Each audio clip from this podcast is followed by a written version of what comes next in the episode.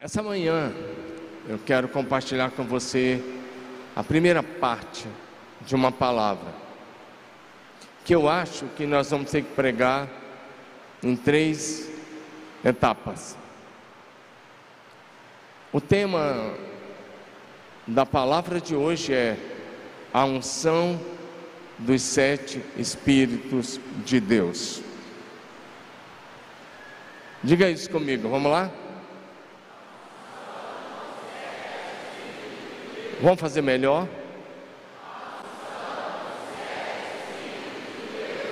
Vamos ficar em pé um pouquinho para a gente ler a palavra.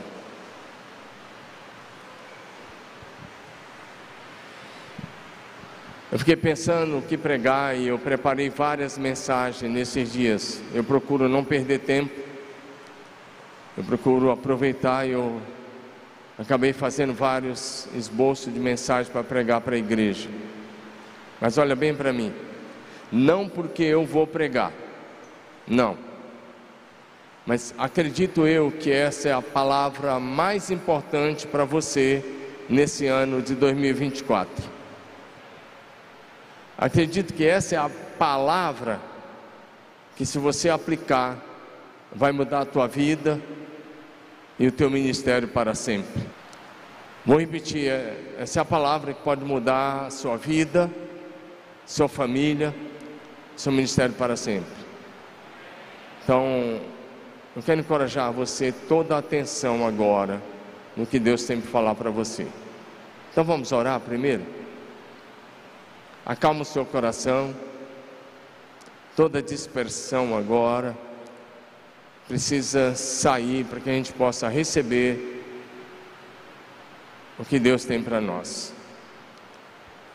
Pai, nós somos tão gratos pela tua graça que nos alcançou, pelo teu amor, pela tua bondade, por tão grande e eterna salvação. Obrigado por esse dia. Obrigado por esta manhã. Pai, a minha oração nesta manhã é que os céus se abram sobre este lugar. Senhor, faça cessar todas as outras vozes.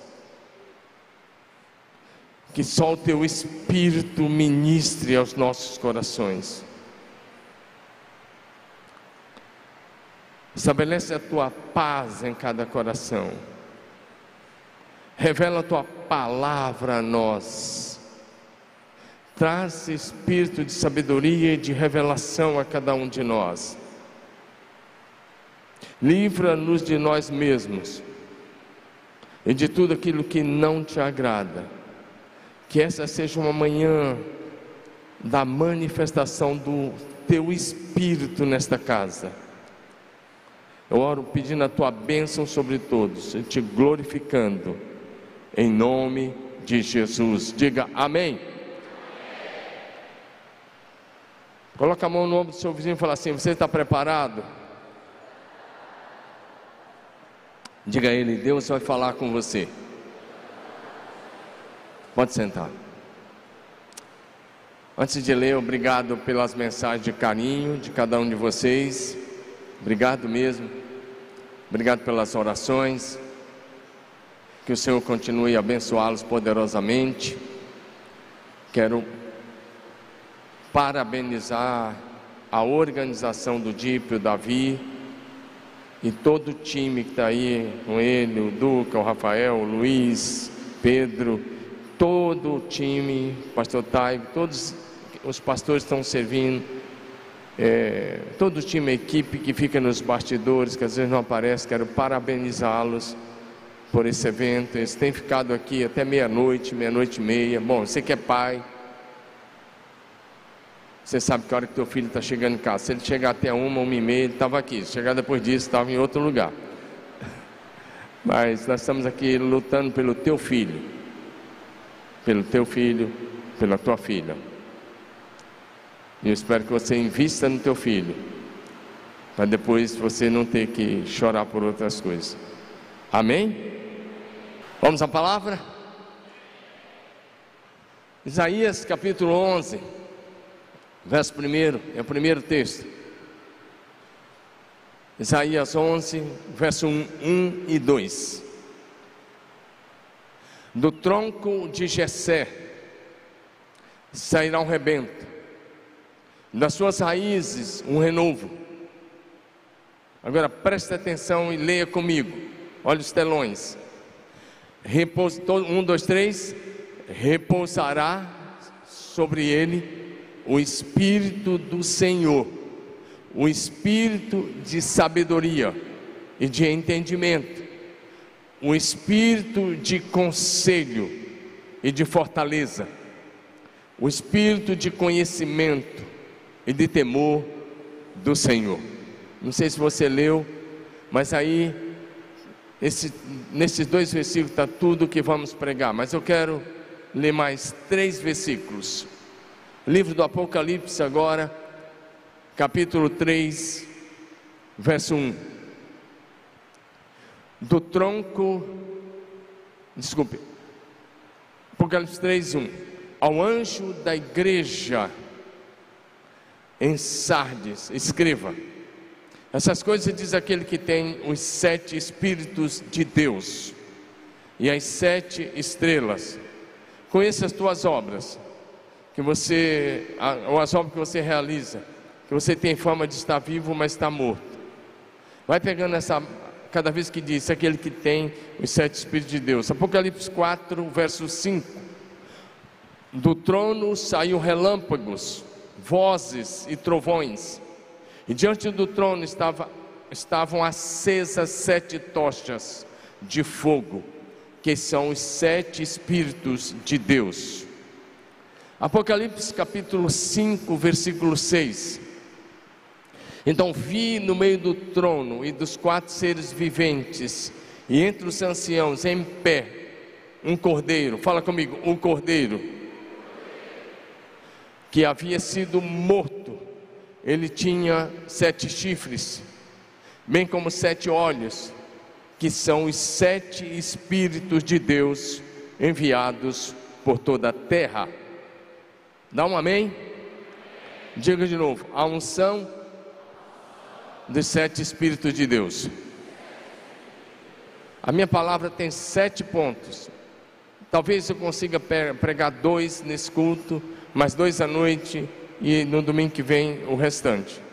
Eu vou me esforçar para isso. Mas eu, eu quero que você pegue isso, porque era o que estava sobre Jesus. Vou repetir: o assunto de hoje é a maior necessidade do cristianismo atual. A sua maior necessidade não são de coisas, de presentes, e nem de mais dinheiro ou poder ou coisa dessa forma. A sua maior necessidade é dessa unção que estava sobre Jesus. Olha para mim. A maior ameaça ao cristianismo ocidental não é o islamismo radical do Oriente Médio, parte da África, não é a agenda globalista de esquerda, não é a perseguição dos governos comunistas e totalitários, não são os movimentos de minorias de classe, não é o secularismo, não. A maior ameaça ao cristianismo ocidental são os cristãos sem compromisso com a cruz de Cristo, sem compromisso com a leitura da Bíblia, sem compromisso com a oração, sem compromisso com a santidade, sem compromisso com a generosidade, sem temor ao Senhor, sem compaixão daqueles que ainda estão perdidos e sem o poder e a unção do Espírito Santo. Deixa eu te dar um exemplo sobre isso. Ou melhor, posso te dar dois ou quanto você quiser. Eu disse a vocês, nós passamos pela Turquia, Istambul. A Turquia, antigamente, ou no primeiro século da era cristã, nos dias do apóstolo Paulo, toda aquela região era chamada de Ásia Menor, e a capital era Éfeso. E Paulo passou por lá. E Éfeso, na época de Paulo, era uma cidade com cerca de 350 mil habitantes. E Paulo plantou uma igreja lá com sua equipe, uma igreja enorme, uma igreja linda, maravilhosa, uma igreja que chegou a ter mais de 50 mil membros, uma igreja que evangelizou toda a Ásia Menor. E a partir de Éfeso, presta atenção, a partir de Éfeso, centenas de igrejas foram plantadas em toda a Ásia Menor, região, como eu disse, repito, Turquia hoje. Tanto é que as sete igrejas do Apocalipse ficavam lá. Quando você pega Éfeso, Esmirna, Sardes, Filadélfia, Laodiceia, eram igrejas tudo lá. Por exemplo, a palavra Esmirna, que a gente conhece em português, é Esmi. A cidade de Esmi fica na Turquia, uma cidade com mais de 3 milhões de habitantes hoje, 3 milhões e meio de habitantes. Agora, presta atenção. Na Turquia, nessas cidades mencionadas e em outras, nos primeiros séculos da história do cristianismo, na Turquia, nessas cidades que eu mencionei em outras, escute isso, mais de 90% dessas cidades, mais de 90% dos habitantes destas cidades frequentavam as igrejas cristãs. Vou repetir, mais de 90% dos habitantes das principais cidades da Ásia Menor frequentavam as igrejas cristãs. Mas, a partir do século VII, a partir do ano 620, o Islã começou a se expandir. E aí o Islã chegou na Ásia Menor. E quando eles chegaram na Ásia Menor, é verdade que eles mataram muitos cristãos. Mas eles também fizeram um negócio. Tudo bem, se vocês querem praticar a religião de vocês, pode praticar. Vocês vão ter que pagar impostos. E para os cristãos, os impostos chegavam até 50% das suas rendas. Ou seja, que eles ganhavam 50% eles tinham que pagar. E os islâmicos não pagavam nada. Presta atenção, olha para mim. Então, para ficarem livres dos impostos, os cristãos da Ásia Menor se tornaram muçulmanos. E hoje a Turquia é um país com 0,00% de cristãos. É como se fosse tipo assim, para cada 300 habitantes, um cristão. Isso envolve qualquer tipo de cristão. Eu tive o privilégio de batizar um garoto com 12 anos em, em Curitiba, que depois se tornou nosso missionário é, em parceria com a PIB de Curitiba, a PIB e nós lá na Turquia por vários anos, na cidade de Izmir. Então eu sei do que eu estou falando. Para não pagar impostos, eles se tornaram muçulmanos. Olha para cá. Foi assim que o cristianismo morreu na Turquia. E hoje, Hoje, boa parte do cristianismo ocidental se rendeu ao politicamente correto, para tentar viver em paz com todos, para ficar numa boa com todos, para não contrariar os grupos minoritários, para não, para não contrariar aqueles que pensam diferente de nós. E aí isso tem gerado cristãos sem compromisso cristãos sem o Espírito Santo, evangélicos nominais, que abraçaram inclusive as ideologias de esquerdas e marxistas. Qual é a receita? Qual é a saída para isso? Só temos uma saída: é a gente buscar a unção do Espírito Santo, é a igreja buscar com todas as suas forças as sete unções do Espírito Santo de Deus e isso significa a plenitude da vida de Jesus em nós. Diga amém. Primeira pergunta é: como se manifesta a plenitude do Espírito Santo? Resposta: através da unção dos sete Espíritos de Deus. Agora ouça: quando a Bíblia Sagrada fala dos sete Espíritos de Deus, ela está dizendo que em Jesus Cristo habita em seu corpo toda a plenitude de Deus o Pai. Diga aleluia. Colossenses 2, 9 e 10.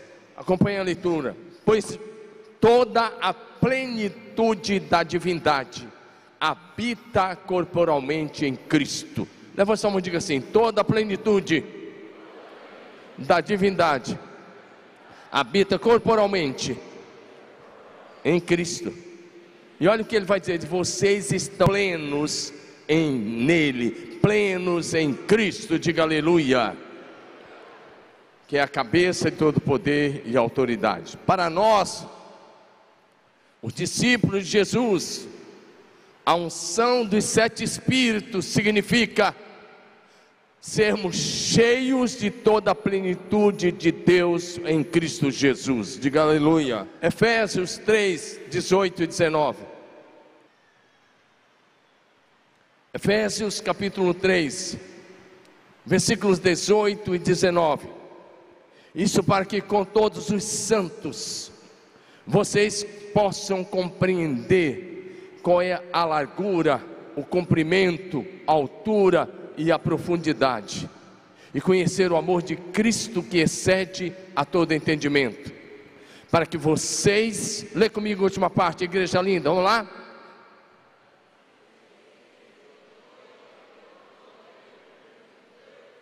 De novo, para que vocês para que vocês sejam cheios de toda a plenitude de Deus. Significa que você vai ser alguém simplesmente parecido com seu Pai que está no céu. Diga amém. Deus é amor, e na plenitude de Deus você é amor. Diga aleluia. Vejamos então quais são e como se manifesta a unção dos sete Espíritos de Deus. Como disse, hoje só a primeira parte. Primeiro lugar, fala comigo, o Espírito do Senhor. Se você for de volta para Isaías capítulo 11, verso 1 e 2, do tronco de Jessé brotará um rebento. Essa era uma profecia messiânica. Uma profecia que apontava para Jesus que Jesus ia vir dessa descendência de Jessé, pai de Davi. Das suas raízes brotará um renovo. Verso 2: Repousará sobre ele o Espírito do Senhor. Diga comigo: repousará sobre ele o Espírito do Senhor. Essa é a primeira coisa que a Bíblia está falando dessa unção. Isso no hebraico nos fala de governo de autoridade e de poder real. Essa unção dos sete Espíritos de Deus fala da plenitude, repito, de Deus em Cristo Jesus. E Jesus sabia bem disso, porque em Lucas capítulo 4, versículos 18 e 19, Jesus abriu a Bíblia da época no livro do profeta Isaías, e ele leu: O Espírito do Senhor está sobre mim. Diga amém. O Espírito do Senhor Deus está sobre mim. E ele diz: Porque ele me ungiu para evangelizar os pobres, proclamar libertação aos cativos, restauração da vista aos cegos, e para pôr em liberdade os oprimidos e proclamar o tempo da graça de Deus. Diga amém. Atos dos Apóstolos, capítulo 10, versículo 38. O apóstolo Pedro diz: Como Deus ungiu a Jesus de Nazaré com Espírito Santo e com poder, por isso ele andou por toda parte, fazendo bem e curando todos os oprimidos do diabo, porque Deus era com ele. Quem está comigo, diga amém. Presta atenção. Vamos começar a aplicar isso. Quando somos cheios da unção do Espírito do Senhor, nós podemos exercer liderança com autoridade espiritual. Essa unção nos capacita para exercer liderança e ministério em um nível de milagres extraordinários. Diga aleluia. Um homem, uma mulher cheia do Espírito do Senhor pode pregar a palavra de Deus, ensinar, orar, ministrar, cantar, profetizar e testemunhar com a autoridade do nome de Jesus. Diga aleluia. Quando somos ativados e cheios do Espírito do Senhor, nós passamos a andar num alto nível de fé, de intrepidez, de ousadia, de coragem sobrenatural. Diga amém. O que vai te dar ousadia e coragem é a unção do Espírito do Senhor. Diga aleluia.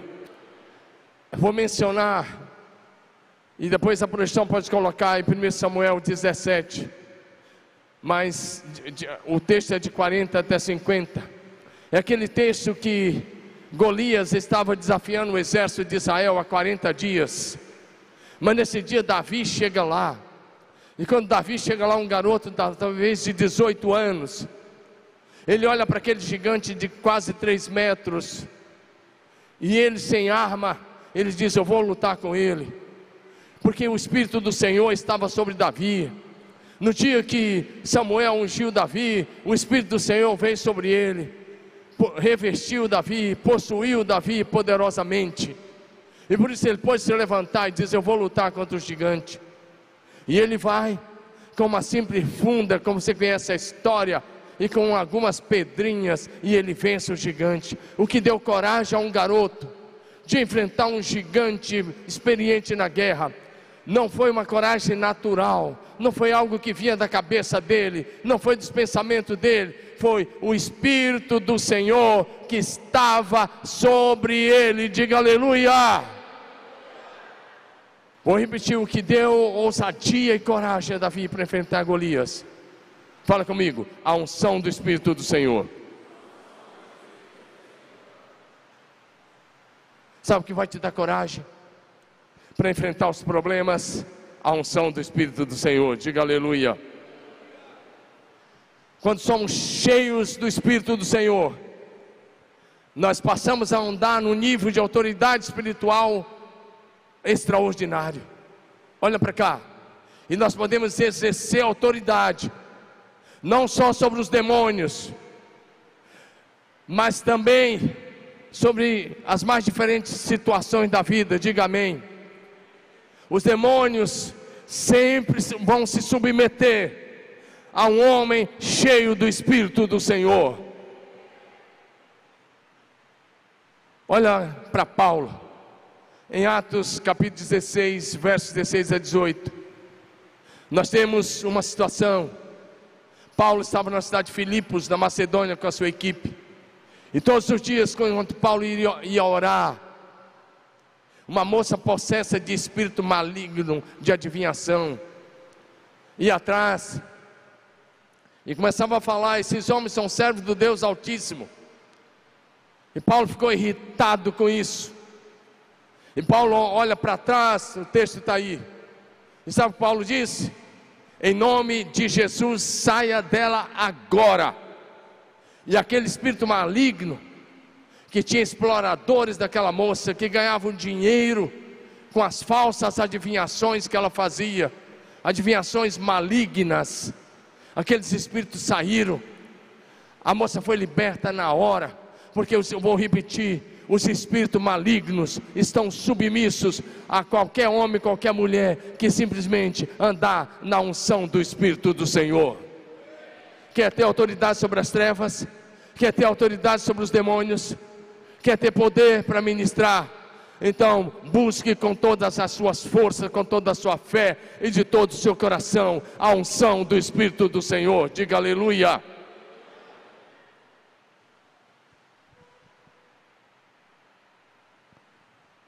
Agora presta atenção. Os espíritos malignos, ou seja, os demônios, as trevas, tremem e temem diante de um homem de Deus cheio do Espírito Santo. Porém, os demônios não têm medo nenhum de um crente simplesmente nominal, de um frequentador de igreja que não é cheio do Espírito Santo. Vou te dar um exemplo. Vai comigo aí para Atos 19, versículos 13 em diante. Esse texto é interessante. Às 19, de 13 em diante, a Bíblia vai dizer para a gente que sete rapazes, filhos de um sumo sacerdote, olha quem eles eram: filhos de um sumo sacerdote judeu. Eles tentavam expulsar demônios lá na cidade de Éfeso. E eles até tinham um título de exorcistas ambulantes. E eles tentavam invocar o nome do Senhor. Esses caras, sete rapazes, tinham possessão lá no meio, no centro da cidade de Éfeso. O texto está aí. Vai passando o texto. Olha o que eles disseram. Eles tentaram invocar o nome de Jesus. E eles falaram para uma possessão lá para os demônios: ordeno que saiam, saiam pelo poder de Jesus. Só que eles não conheciam Jesus. Saiam pelo poder de Jesus a quem Paulo prega. Olha o que os demônios falaram. Conheço a Jesus, ou conhecemos Jesus, e sabemos quem é Paulo mas vocês, quem são? E aí sabe o que a Bíblia diz? O possessão travou a briga com os sete. E os sete levaram uma surra feia no centro da cidade, em praça pública. E além de feridos, o possessão deixou os sete despidos. Eles foram envergonhados no centro da cidade. Sabe por quê? Os demônios sabem e os demônios sabem quem é Jesus. E os demônios sabiam que era Paulo. Mas os sete não tinham nada com o Espírito Santo. Quer expulsar demônios? Então seja cheio do Espírito do Senhor. Dá um amém em teu lugar. Seja cheio do Espírito do Senhor e esse é o ano, esse é o lugar, esse é o dia, e essa é a hora para você ser cheio do Espírito Santo de Deus. Sabe o que a Bíblia diz? Esse episódio tornou conhecido de toda a cidade de Éfeso. Todo mundo, os jornais estamparam na primeira página. Não tinha jornal na época, só, só um, para você entender, mas o texto está dizendo, a cidade toda ficou sabendo. Sabe o que aconteceu? o temor do Senhor caiu sobre eles. E eles sabiam, aquele pastor lá, o Paulo, os demônios têm medo dele. E se você continuar o texto, voltar no texto, versículo 12, 11, 12, Atos 19, 11, 12, sabe o que a Bíblia diz? Que Deus, pelas mãos de Paulo, fazia milagres extraordinários. Verso 12 diz que os demônios e as enfermidades saíam até diante dos lenços e dos aventais do apóstolo Paulo mas sete marmanjos levaram umas surras dos demônios na, em praça pública, porque não tinha nem comunhão com Jesus e nem intimidade com o Espírito Santo. Pergunta teu vizinho, como é que está a sua comunhão com o Espírito Santo? Vai? Você, tá, você veio adorar o Jesus vivo em uma igreja viva, diga aleluia. Quando somos cheios do Espírito do Senhor, nós podemos exercer autoridade sobre as doenças e enfermidades. Levante a mão e diga isso. Diga comigo, sendo cheio do Espírito do Senhor. Diga, eu posso exercer autoridade sobre as doenças, sobre as enfermidades. Diga aleluia. Fala, isso é para mim hoje. Fala para o seu vizinho, é para você agora é para você nesse ano andar na autoridade do Espírito do Senhor. É para subir o nível. É para sair de um cristianismo raso. É para ser alguém simplesmente parecido com Jesus. Diga aleluia. Vamos olhar para Pedro. O grande apóstolo Pedro. Atos 3. Ele estava indo por um momento de oração no templo em Jerusalém. E ele está entrando por uma porta chamada Formosa. E lá tinha um paralítico que estava lá há muitos anos. O homem tinha mais de 40 anos. Os sacerdotes conheciam, os sumos sacerdotes conheciam, os levitas conheciam, o público conhecia, mas ninguém tinha feito nada por ele. E nesse dia ele estende uma mão para Pedro e João e ele pede uma esmola. E o Pedro olha para ele e olha a autoridade de Pedro, ele diz: Não tenho prata nem ouro, mas o que eu tenho, isso eu te dou, em nome de Jesus Cristo Nazareno. Levanta e anda. Isso não era só para Pedro, é para você hoje, é para esse século, é para esse ano, é para essa geração, é para quem quer ser usado na autoridade do nome de Jesus e no poder do Espírito Santo de Deus. Dá um glória a Deus. Você não vai poder dizer a primeira parte, não tem um prata nem ouro, que você tem pelo menos alguma coisa você tem aí. Mas você pode dizer a segunda parte, em nome de Jesus, levanta e anda. Mas para isso você vai ter que priorizar Deus e o seu reino. Amar a Jesus, amar o Espírito Santo, amar a palavra de Deus, amar a igreja e ter compaixão dos perdidos. Diga amém. Diga aleluia. E o milagre aconteceu, o homem levantou e entrou no templo.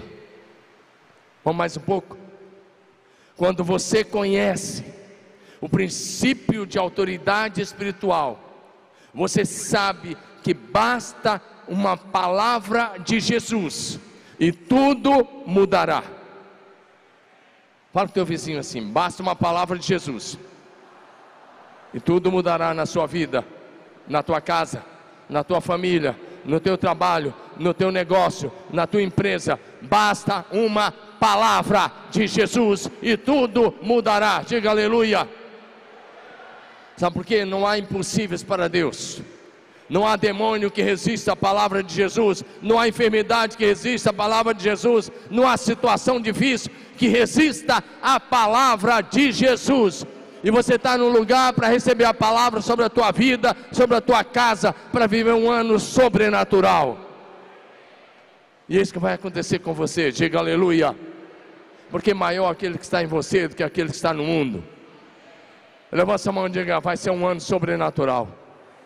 Diga: eu vou andar num outro nível, um novo nível de fé. Diga aleluia. Fala, porque o Espírito do Senhor, com a mão lá em cima, o Espírito do Senhor está sobre mim. Diga aleluia. Diga a mesma unção que estava sobre Jesus, está sobre a minha vida hoje. Diga aleluia. Então, lá na tua célula, exerça a autoridade do nome de Jesus. Não tenha medo de orar pelos enfermos. Não tenha medo de expulsar os demônios. Não tenha medo de nada, porque Jesus vai honrar a tua fé e você vai ser surpreendido com o poder de Deus na tua vida. Diga aleluia. Diga glória a Jesus. Diga basta uma palavra e tudo mudará. Diga bem bonito, basta uma palavra e tudo mudará. Diga aleluia. Mateus 8, de 5 a 13, mas eu quero só destacar versos 7 e 8. Ele tinha um servo que estava em casa sofrendo, paralítico, horrivelmente. Ele vai falar com Jesus. Ele fala com Jesus. Jesus disse: Eu vou até a sua casa.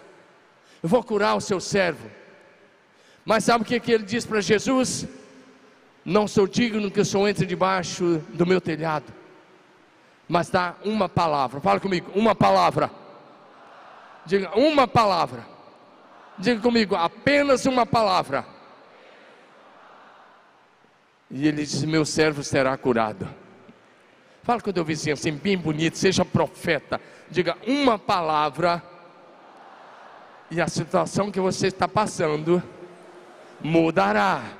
Uma palavra, uma palavra e você pode liberar esta palavra sobre ele. Você pode ser boca de Deus na vida do teu irmão agora. Você pode ser profeta de Deus. Você pode ser alguém que vai dar a palavra que essa pessoa está precisando. Esse milagre tem nome. E o teu milagre basta uma palavra. E o teu milagre acontecerá.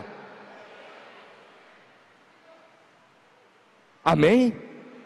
Então Jesus, esse texto finaliza lá no verso 13 12, 13, Jesus dizendo: Vai e seja feito conforme a tua fé. E a Bíblia diz: Naquela mesma hora, aquele rapaz foi curado. Diga aleluia. Diga amém. somente uma palavra com a autoridade de Cristo é mais que suficiente. Diga aleluia. Presta atenção. Olha para mim. Levanta essa mão bem bonito. Dentro disso que estamos falando. Mas sim, você vai ter que ser profeta sobre a tua vida. Diga assim: quando somos cheios do Espírito do Senhor, diga, as nossas palavras se tornam decretos. Agora você vai dizer na primeira pessoa do singular, diga, sendo cheio do Espírito do Senhor, as minhas palavras são decretos. É interessante porque é preciso que a gente ande nesse nível de fé em que as nossas palavras sobre os problemas, sobre as dificuldades, sobre as crises, sobre as situações difíceis, sobre as finanças, sobre as enfermidades, as nossas palavras precisam ser decretos. Diga de novo, em Cristo. Bonito, com a mão lá em cima, está adorando ao Deus vivo. Amém? Se você queria um culto morto, está no endereço errado, no lugar errado. É lá na Avenida da Saudade, culto morto. Culto vivo é aqui. Culto morto é lá na Saudade. Você está aqui, então é um culto para o Deus vivo, vencedor, Senhor dos céus e da terra.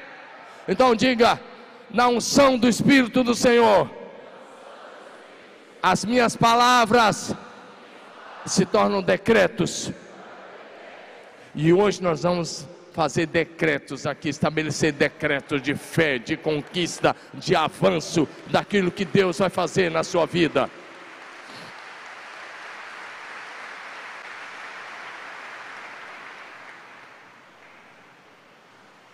Vou repetir: quando somos cheios do Espírito Santo, as nossas palavras se tornam decretos.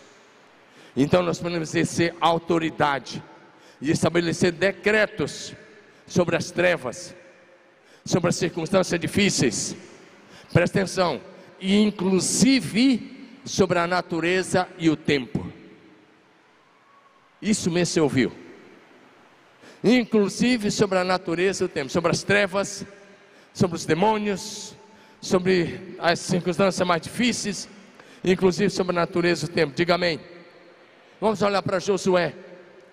Josué 10, de 12 a 14, por favor, projeção. Então o texto diz para a gente: Então Josué falou ao Senhor, num dia em que o Senhor entregou os amorreus nas mãos dos israelitas, na presença de Israel, ele disse: Lê comigo, igreja, vamos lá? Um, dois, três. Sol pare sobre Gideão. Todos vocês, vamos lá? Sol pare sobre Gibeão. E tu, lua, sobre o vale de Aijalon. Agora eu vou continuar. E o sol parou. Diga comigo: o sol parou. O sol parou e a lua se deteve, até que o povo se vingou dos seus inimigos. Não está isso escrito no livro de Jazar? Olha para frente. O sol parou no meio do céu. Olha para mim, o sol parou aonde? O sol parou aonde? E não se apressou a pôr por quase um dia inteiro. E não houve dia semelhante a esse, nem antes nem depois dele, porque o Senhor atendeu, ouviu a voz de um homem. Diga aleluia. Hoje eu quero que o Espírito Santo, meu desejo hoje, é que o Espírito Santo levante gente com esse nível de fé, de coragem e de ousadia. Gente com nível de fé que vai dizer: sol, pare agora. Gente que entende que não há impossíveis para Deus em todas as suas promessas. Josué está numa batalha pesada contra os amorreus, um exército grande. De repente ele olha, tá, era meio-dia. E dependendo da época do ano, Israel escurece cedo, 16 horas, 16 e 30, 17 horas, às vezes está escuro. Ele calculou e disse: Não vai dar. E o que, é que ele faz? Ele primeiro ele falou com Deus. Deus, eu preciso de um milagre, alguma coisa assim. Ele falou com Deus. O texto diz que ele falou com o Senhor. Mas ele terminou de orar, ele estabeleceu um decreto. Olha para mim. Quando ele falou com o sol, ele não estava orando. Quando ele falou com o sol, ele estava dando ordem. Meu irmão, olha para cá. Tem momento de orar, de chorar. Tem momento de você estar tá lá, de prantear diante de Deus, de se quebrantar, de derramar o coração no lugar secreto. Mas saindo daí, dali, vai lá e dá e faça os decretos de fé em nome de Jesus. Está com câncer, então qual for, seja qual for a doença, vai lá e fala com a doença e estabelece um decreto de cura. Se não acontecer, eu não trabalho com se não acontecer, nós confiamos num Deus que é o Deus das causas impossíveis. E Ele ainda está no controle de tudo que existe nos céus, na terra e debaixo da terra. Graças a Deus que Josué talvez não tivesse conhecimento do que nós conhecemos hoje sobre leis de, eh, as leis naturais o movimento de rotação e translação da terra. Hoje a gente sabe que não foi o sol que parou. Hoje a gente sabe que Deus mexeu nos movimentos de rotação e translação na terra. Isso não é nada para Deus, porque Ele é o Criador e a criação obedece à palavra de Deus. Vou repetir: a criação obedece à palavra de Deus. Os únicos seres de toda a criação que desobedecem à palavra de Deus são os seres humanos. O duro é quando isso acontece com cristãos mas a criação obedece. Presta atenção. O que ia acontecer se você saísse desse culto, antes de ouvir essa palavra, você visse eu ou um dos nossos pastores aqui, em algum lugar da cidade, falando com o sol? Sabe o que você ia fazer? Sabe o que você ia fazer? E até alguns pastores iriam fazer. Olha para mim. Você ia ligar na hora para a esposa dele, ou para minha esposa, e falar: interna o pastor Domingos, ele está louco, pirou, está falando com o sol, está falando com a lua. Mas lá em Israel ninguém fez isso com Josué. Eles sabiam que tinha um líder que tinha intimidade com Deus. E Josué falou isso na frente dos seus comandantes, dos comandantes do exército de Israel. Ele olhou e apontou o dedão: Sol, pare agora não era dali uma hora, nem dali um minuto. Sol, fala comigo, levanta a mão e diga assim: Sol, pare agora. O que, que você precisa agir agora que tem que agindo como um decreto que tem que parar na tua vida? O que, que tem que parar? É a ação do diabo. Então diga assim para Satanás: pare agora essa ação está cancelada, anulada, lançada por terra, na autoridade do nome de Jesus ação do diabo contra a tua casa, ação do diabo contra o teu casamento, ação do diabo está destruindo a tua saúde, ação do diabo está destruindo as tuas finanças, ação maligna que veio para roubar, para matar e para destruir. Então, levante-se e seja alguém que faz batalha espiritual e diga: stop, pare agora.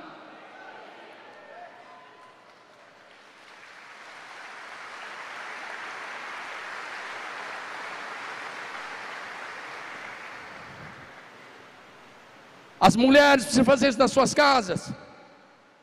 Os homens têm que ser sacerdotes das suas casas. Tem que se levantar e falar: aqui não, Satanás. Carlos Anaconda, um pregador argentino, um engenheiro de sucesso, tornou um pregador, profissional liberal, empresário. Ele escreveu um livro que chocou muita gente. Onde ele, sabe qual é o título do livro? Escuta aqui, Satanás. Eu não gosto do título, mas ele fala isso. E ele diz que tem um momento que você tem que falar e falar: para agora. Amém? Eu não quero que você seja valente aqui dentro, contra as trevas, é lá na tua casa. É lá que o diabo está tentando roubar o teu filho e levar para as drogas. É lá que o, o diabo está tentando tragar o teu filho com algumas outras ideologias, tentando hum, fazer com que ele acredite em mentiras ideológicas. Mas você vai se levantar e dizer: aqui não. Fala comigo, aqui não. Fala na minha casa não. Na minha família não. Fala aqui quem está, fala comigo aqui na minha casa. Quem está autorizado a agir? Diga, é Jesus de Nazaré e os seus santos anjos e o Espírito Santo. Diga, mais ninguém. Dá um glória a Jesus em teu lugar. Já vou parar daqui um pouquinho. E não passei do primeiro ponto. Olha para mim. É muito fácil cantar. É muito fácil levantar as mãos. É muito fácil ser cristão nominal. É muito fácil ser cristão que frequenta a igreja uma vez por semana. Mas nós queremos gente que tem o nível de fé de Josué. Sacode teu vizinho assim com todo carinho. Se for homem, pode bater nas costas que ele aguenta.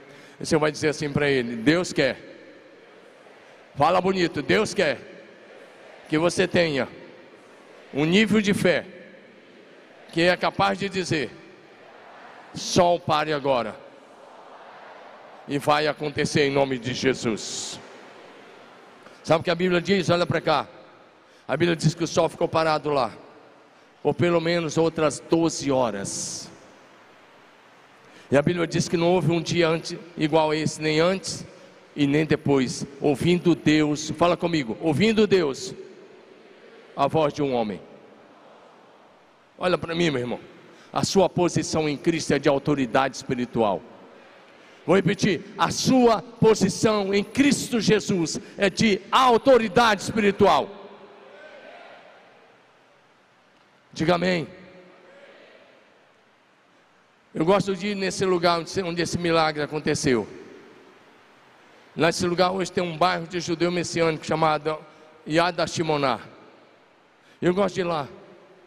E aí tem uma, uma, uma ruína de uma sinagoga. Eu gosto de ficar ali e dali eu começo a imaginar o dia que Josué levantou a mão para cima e disse: Sol, pare agora. E você, lua, sobre o vale de Ajalon. E eu gosto de ficar pensando no sol parado ali, por mais cerca de 12 horas, e a lua parada lá. Porque um homem ousou confiar em Deus, a ponto de falar com o sol e com a lua.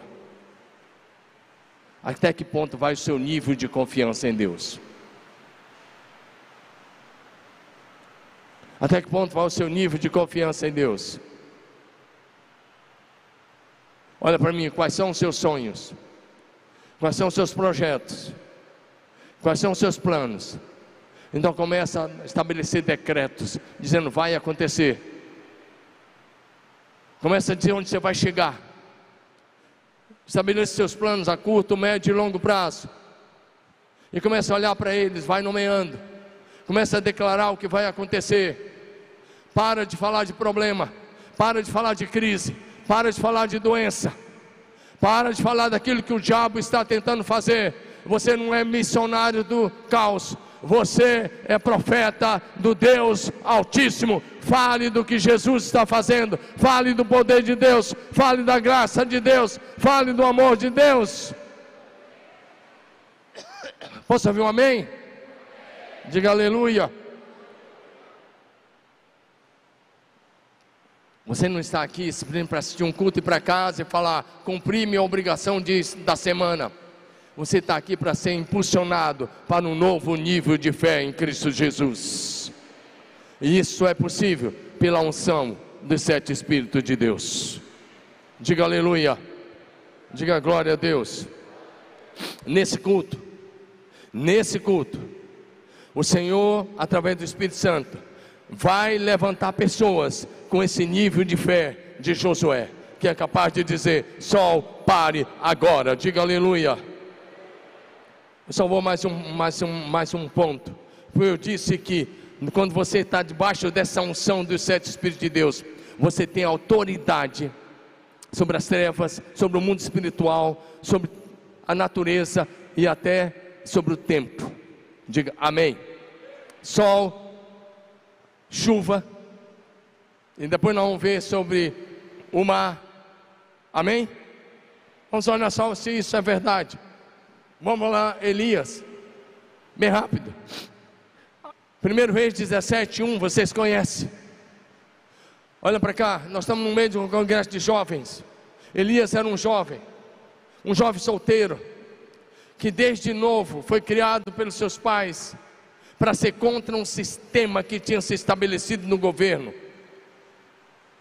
Acabe casou com uma mulher maligna chamada Jezabel, uma, uma, uma o que há de pior de uma pessoa? Você tem que olhar para Jezabel. Eu quis segurar aqui para não saltar algumas coisas, mas era terrível. Que estava a serviço de Satanás. E ela mandava no marido, ele simplesmente era um banana, como diz uma pessoa. Eu não ia dizer isso, mas era um banana, mas agora já disse e vai mesmo. E cuidado se você é um deles aí, porque aí fica feio. E Jezabel botou na cabeça que ia varrer a fé de Israel. Ela era do povo dos Sidônios. Então, olha para mim. E aqui não tem Jezabel, em nome de Jesus. Se tiver, vai ter que sair em nome de Jesus. Amém? Vai ter que ser liberta. Senão vai, vai, não vai para o lago de fogo e a coisa aí não tem mais jeito. Agora, olha para mim. Ela mandava em Acabe. E o palácio de Israel, reino do norte, que governava sobre as dez tribos do norte, se tornou uma agência missionária maligna. O palácio sustentava pelo menos 450 profetas de Baal, 450 caras, 450 homens pagos, sustentados pelo palácio para promover o baalismo. Baal era adorado como Deus da chuva, falso Deus da chuva e da fertilidade. Olha para mim. Então um casal fica grávido. Claro que era a mulher ficou grávida, mas o, marido participa junto. E eles pensaram: como vai ser o nome do nosso filho? Elias.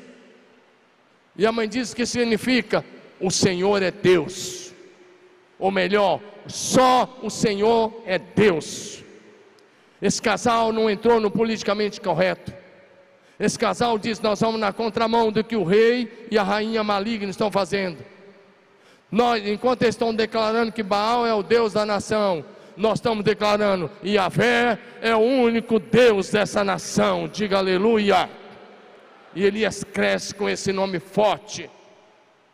E bem jovem ainda, Elias nem se casou, nem jovem, ele vai lá ele sai de uma aldeia pequena chamada Tisbé, de uma vila.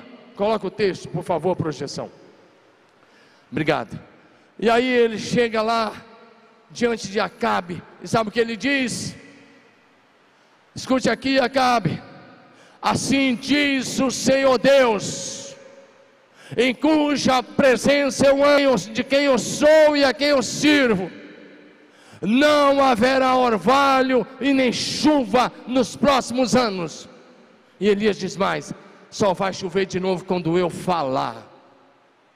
Olha para cá, Elias não está pedindo favor ao rei, Elias não está passando chapéu para o rei, Elias não está alisando o rei que tinha se tornado maligno, Elias está dizendo, estabelecendo um decreto, e o decreto era: Estou suspendendo a chuva e até o orvalho que cai à noite, não por uma semana, um mês, mas por alguns anos.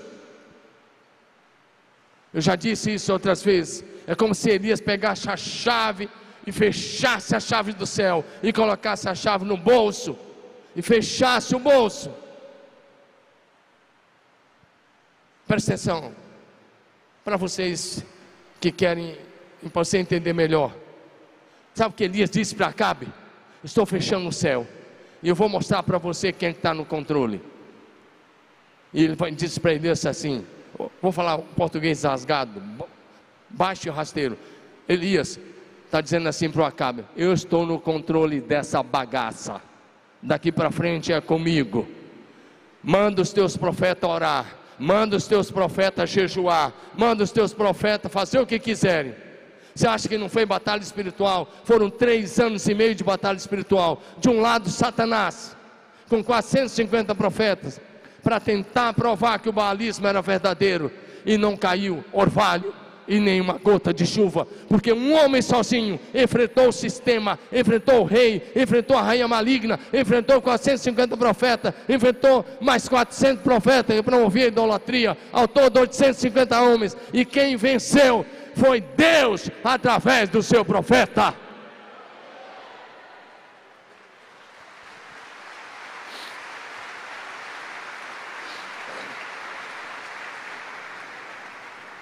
Qual é o decreto que precisa estabelecer nessa cidade? Então começa a andar pelas ruas e declarar o que vai acontecer. Para de ficar criticando quem está no poder, quem está no céu. Então vai, começa a andar nas ruas, começa a marchar, fazer caminhada e dizer: o reino de Deus chegou, o reino de Deus está aqui, e em nome de Jesus, o que vai acontecer aqui na cidade é transformação, é a manifestação da glória de Deus, é a salvação de milhares de vidas, é a libertação de milhares de pessoas. O que vai acontecer aqui é que o céu vai se manifestar nesta cidade. Tiago 5, 17, 18. Será que você pode ler conosco? Será que você pode ler isso aí? Um, dois, três, vamos lá. Elias era homem.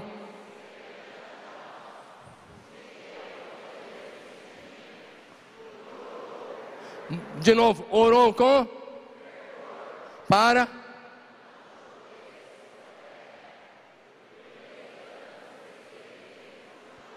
Deixa só esse versículo mais um pouquinho, olha para mim. Ele não falou assim para Acabe, não vai chover e foi para a praia. Não, ele não fez isso que ele fez.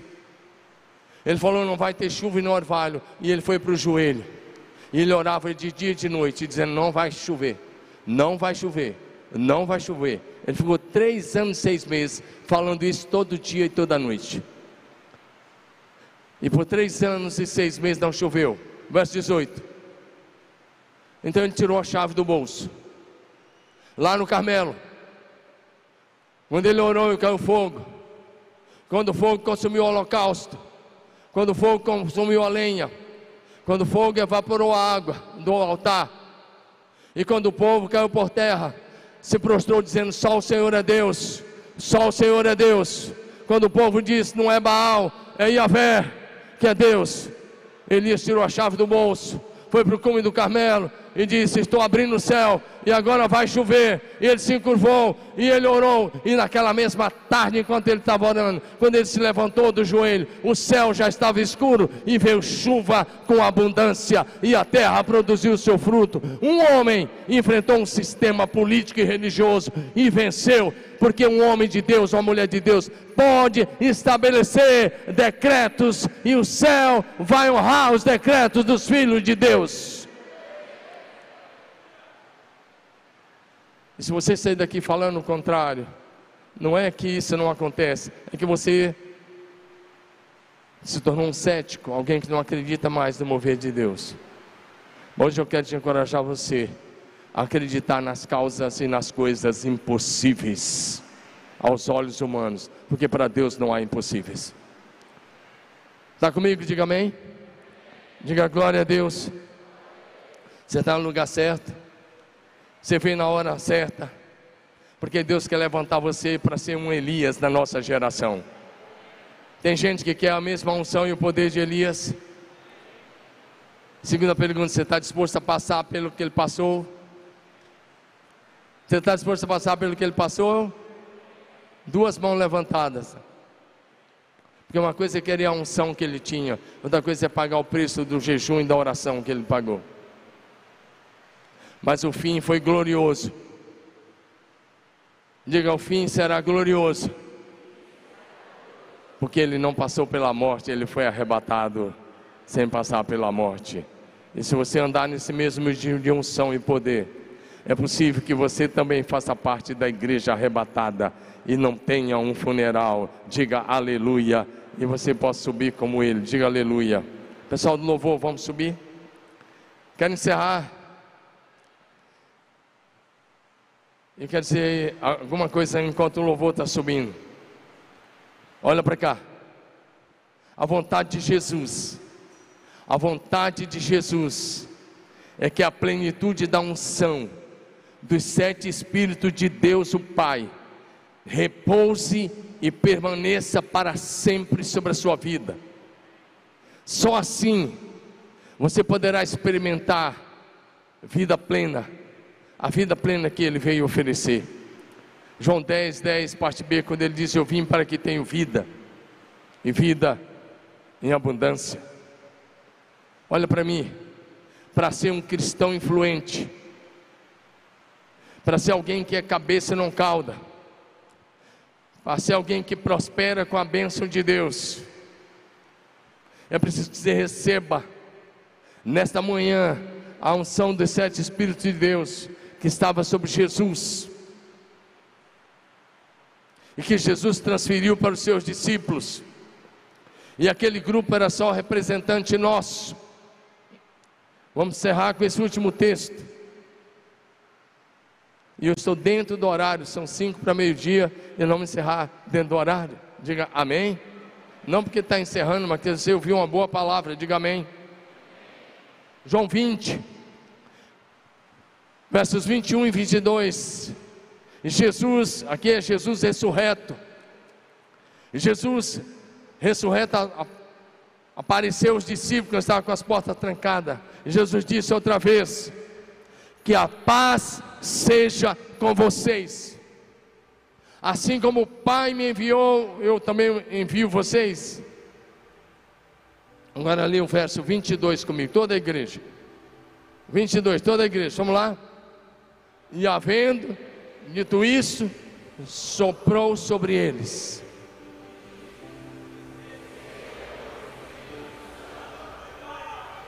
Presta atenção no contexto. Isaías diz: Vai vir o Messias. Isaías 11, 1 e 2. Da descendência de Jessé, o Espírito do Senhor vai repousar sobre ele. Lá no Jordão, o Espírito do Senhor veio sobre Jesus. Quando ele foi batizado sendo das águas, o Espírito veio, pousou e permaneceu. E Jesus andou no poder e na unção do Espírito Santo. Agora ele havia morrido na cruz, ressuscitou ao terceiro dia, e agora ele está aparecendo aos seus discípulos. E ele ia voltar para o céu. Mas sabe o que Jesus faz? Ele diz: Não vou levar a unção comigo para o céu. Lá no céu não precisa dessa unção. Ele está dizendo a unção que eu recebi dos sete Espíritos de Deus. Eu estou transferindo sobre vocês. E Jesus fez. Era numa sala de uma casa chamada Senate. E Jesus fez um ato profético, soprando a unção e transferindo a unção que ele mesmo disse em Lucas 4, 18: O Espírito do Senhor está sobre mim.